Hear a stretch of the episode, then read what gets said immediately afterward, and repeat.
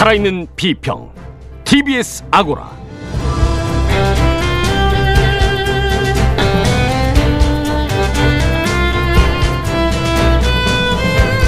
안녕하세요. 티비에스 아고라 송현주입니다. 격주로 찾아오는 미디어 뉴스 브리핑, 오늘도 흥미로운 소식 몇 가지를 준비했습니다. 일단 들어보고 좀 더 따져보겠습니다.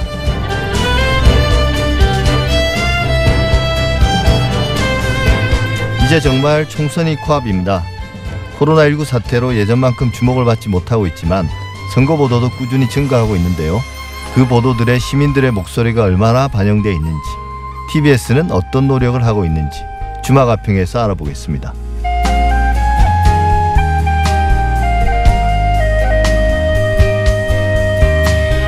코로나십구 사태에 대한 우리 사회의 대응, 외국 정부와 언론의 찬사가 이어지고 있습니다만 이번 사태를 계기로 드러난 우리 의료체계의 문제점도 잘 살펴볼 필요가 있을 겁니다.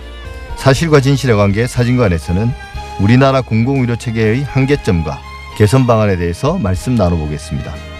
티비에스 아고라 지금 시작합니다.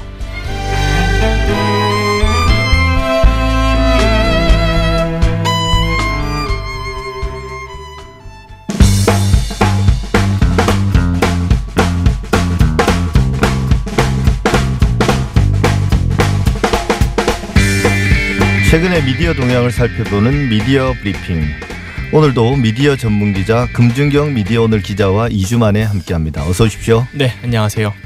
말이 라임이 좀 맞나요? 오늘도 네. 미디어 전문기자 금준경 미디어오늘 기자. 네. 예, 오늘 첫 번째 소식 어떤 게 있습니까? 네, 사십오 주년을 맞은 동아투이 이야기입니다. 네. 올해 동아일보가 조선일보와 더불어서 창간 백 주년을 맞아서 대대적으로 홍보하고 있잖아요. 예. 근데 올해는 사실 동아일보 백 주년임과 동시에 동아투이 설립 사십오 주년이 되는 해이기도 합니다. 동아투이는 동아자유언론수호투쟁위원회의 줄임말입니다. 네. 동아일보 기자들이 천구백칠십사년 시월 이십사일에 자유언론 실천 선언을 발표했습니다.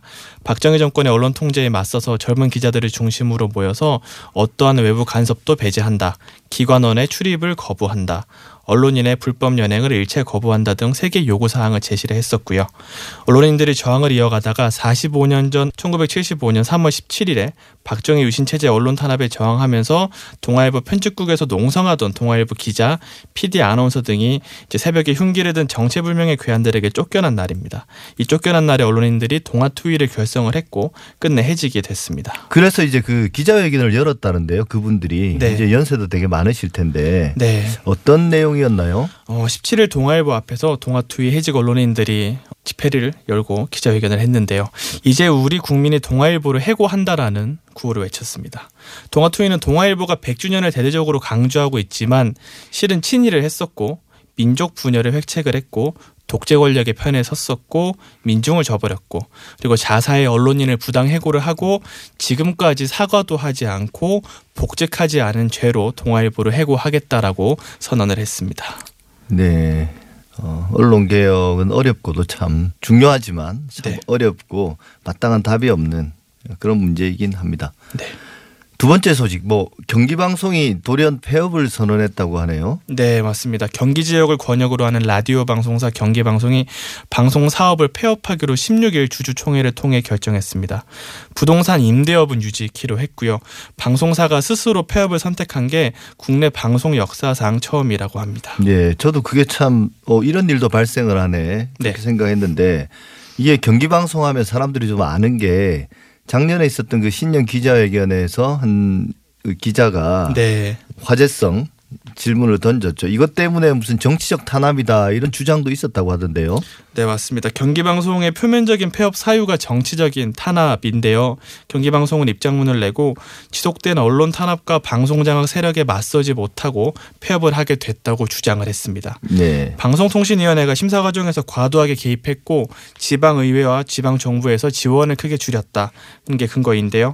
문재인 네. 대통령에게 정책 기조를 바꾸지 않겠다는 건 이 대통령의 자신감이 어디서 나오는지 궁금하다라는 발언으로 이 질문을 해서 김혜련 기자가 화제가 됐었죠. 그런데 김혜련 기자 본인은 이 질문으로 인해서 본인이 탄압을 받았고 경기방송도 폐업을 하게 됐다라고 주장을 하고 있습니다. 예, 그런 어떤 정치적 탄압을 하려면 결국은 네. 그 방송통신위원회를 통해서 뭔가 부당한 압력을 행사하거나 부당한 심사를 했을 텐데 네.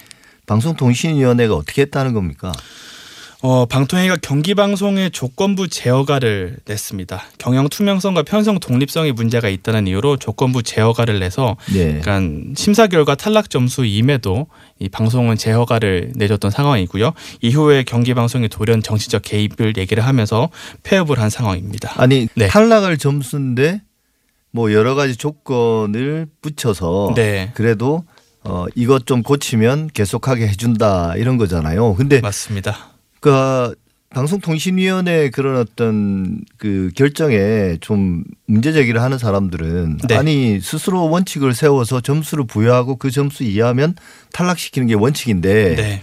왜 자꾸 이런저런 구실을 붙여서 어 계속 허가를 내주냐. 그 티비조선도 그랬었잖아요. 맞습니다. 예. 티비조선의 탈락 점수를 그러니까 합격 점수에서 상당히 좀 낮은 점수를 받았음에도 제 조건부 재승인이 됐었고요. 그리고 오비에스도 비슷한 상황에서 예. 이 조건부 재허가를 계속 받고 있는 상황인데요. 그러니까 재허가 재승인 제도가 있기는 하지만 사실 좀 유명무실한 측면이 있는 게 방통위 입장에서는 방송사 폐업으로 인한 이제 일자리 문제나 후폭풍 그리고 상대가 특히 언론사다 보니까 언론 탄압으로 비춰질 소지가 있기 때문에 오히려 예. 폐업을 결정시켜야 하는 상황임에도 불구하고 조건부 재허가를 내줄 수밖에 없는 상황이거든요. 그런데 예. 오히려 경기방송이 스스로 자진 폐업을 하게 된 상황이라고 볼 수 그러니까 있습니다. 그러니까 이게 경기방 방송과 그 관련자들의 주장은 네. 완전히 그 정반대의 주장을 하고 있는 거네요. 맞습니다. 실제로는.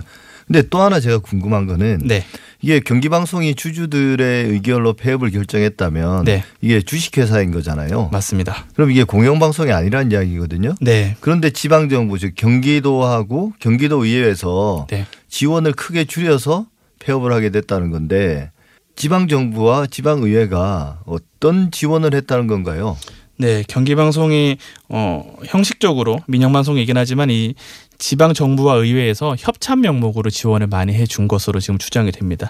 실제 예. 방통위 심사 결과를 보면 협찬금이 좀 과도하다, 조정을 해라라는 이 결정이 나올 정도로 협찬금이 좀 과도했던 상황이고요. 예. 그런 식으로 이제 직간접적으로 지원을 받아온 것들이 시간이 흐르면서 줄어들자 이런 반발을 하고 있는 것 같습니다. 네, 그러니까 특혜가 줄어든 거네요. 그렇죠. 사실은. 네, 의무적으로 줘야 되는 비용을 주지 않거나 뭐 그랬던 네. 사실은 없습니다. 네, 뭐 그때 김혜련 기자가 그런 식으로 주장을 했다고 하는데 이제 기자도 그만뒀죠?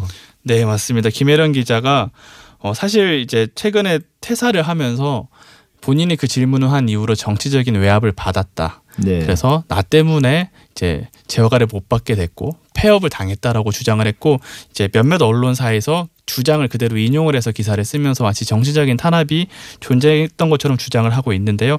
김혜련 기자가 퇴사를 하고 미래통합당의 위성정당이죠. 미래한국당의 공천을 신청을 네. 해서 지금 물론 이제 명단에는 빠져 있긴 하지만 면접까지 봤던 걸로 확인이 되기도 했습니다. 네, 알겠습니다.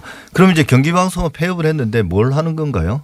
경기방송이 방송 사업을 접지만 사업 자체를 하지 않는 건 아니거든요. 지금 주주총회 결과를 보면은 부동산 사업을 남겨놨는데 예. 이 경기방송이 사실 이천 년에 사옥을 수원 영통으로 옮기는데요. 상업시설에 원래 들어갈 수 없는 자리였음에도 불구하고 방송사라는 이유로 일종의 특혜성으로 들어가 있었는데 이 지역의 금싸라기 땅으로 불릴 정도로 많이 좀 주목을 받고 하면서 경기방송이 이 땅을 기반으로 부동산 사업을 하고 있습니다. 그래서 앞으로도 부동산 사업은 하겠다라는 입장으로 지금까지 올렸던 시세 차익을 바탕으로 해서 계속 사옥을 통한 사업을 할 것 같습니다. 네, 다 계획이 있군요. 네. 네. 세 번째 소식 어떤 게 있습니까? 네, 네이버가 십구 일부터 이용자가 작성한 댓글 내역을 전면 공개하기로 결정했습니다. 네. 이전까지는 사실 이용자가 쓴 댓글의 공개 여부를 어, 직접 정할 수 있었는데요. 앞으로는 자신이 썼던 모든 댓글이 공개가 됩니다. 네. 기존에는 또 아이디의 앞부분만 네 글자 정도만 표시가 됐거든요. 근데 앞으로는 프로필 사진과 닉네임 등 다른 정보들도 함께 표시가 되고요. 또 최근 삼십 일 동안 이 누리꾼이 받은 공감 비율, 본인이 최근 삭제했던 댓글 비율도 함께 제시됩니다. 신규 가입 이용자는 또 가입 후 칠 일이 지난 시점에서만 댓글 활동이 가능합니다. 예, 사실 그 익명성이 대단히 네. 공론장에서의 익명성이 좀 뜨거운 감자이긴 한데 네. 그 저는 개인적으로 그렇게 생각합니다. 자유와 권리 그리고 이제 책임과 공개성이라는 걸 함께 가는 건데 네. 그래서 국회의원들도 뭐 인사와 관련된 사안 외에는 공개 투표를 하지 않습니까? 맞습니다. 그리고 이제 국회의원뿐만 아니라 예를 들어 이제 미국의 대선에 요즘 한참 예비 선거를 하는데 네. 그 코커스라고 그러죠. 네. 당원 대회. 거기서는 공개 투표를 하고 자기가 왜 그런 결정을 내렸는지를 다른 동료 당원들한테 이렇게 설명까지 하거든요. 네. 근데 상당히 파격적이에요. 네이버, 네이버가 이렇게 바꾼 이유는 뭡니까? 어, 일단 악플과 어뷰징에 대한 대응책이라고 공개적으로 밝혔는데요. 네. 시 악플로 인한 사회적인 문제가 끊이지 않았던 상황에서 이용자의 정보를 좀 더 투명하게 드러내면서 자정을 유도하겠다는 입장입니다. 특히 악플러들이 악플을 쓰고 지우는 행태를 반복하는 경향이 있다고 해요. 네. 그래서 삭제 내역을 공개하는 식으로 대응한 것으로 보이고 또 장기적으로는 공개된 데이터를 바탕으로 이제 악플러에 대한 데이터를 구축해서 인공지능으로 악플러와 악플을 좀 걸러내는 시스템을 개발하겠다고 밝혔습니다. 네. 원래 이게 그동안 네이버의 댓글 정책에 대한 비판들이 네. 많았는데 네. 그동안 좀 사실은 반응을 안 했거든요. 맞습니다. 근데 좀 약간 뒤늦은 감은 있습니다. 네. 갑자기 좀 튀어나온 경향이 있는데요. 사실 선거가 얼마 남지 않은 상황에서 네. 좀 정치적인 부담이 좀 작용을 했던 것 같습니다. 특히 네이버 입장에서는 과거에 드루킹 논란이 제기된 적도 있었고 최근에는 중국인들이 네이버에 대거 몰려와서 여론을 조작한다는 차이나 게이트 음모론까지 불거지고 있습니다. 네. 최근에 저희가 정당이나 네이버 쪽을 취재를 해보면 미래통합당이 차이나 게이트를 부각하면서 댓글 국적을 표시하는 방안 또 인터넷 실명제 등 규제를 도입을 추진하고 있는데요.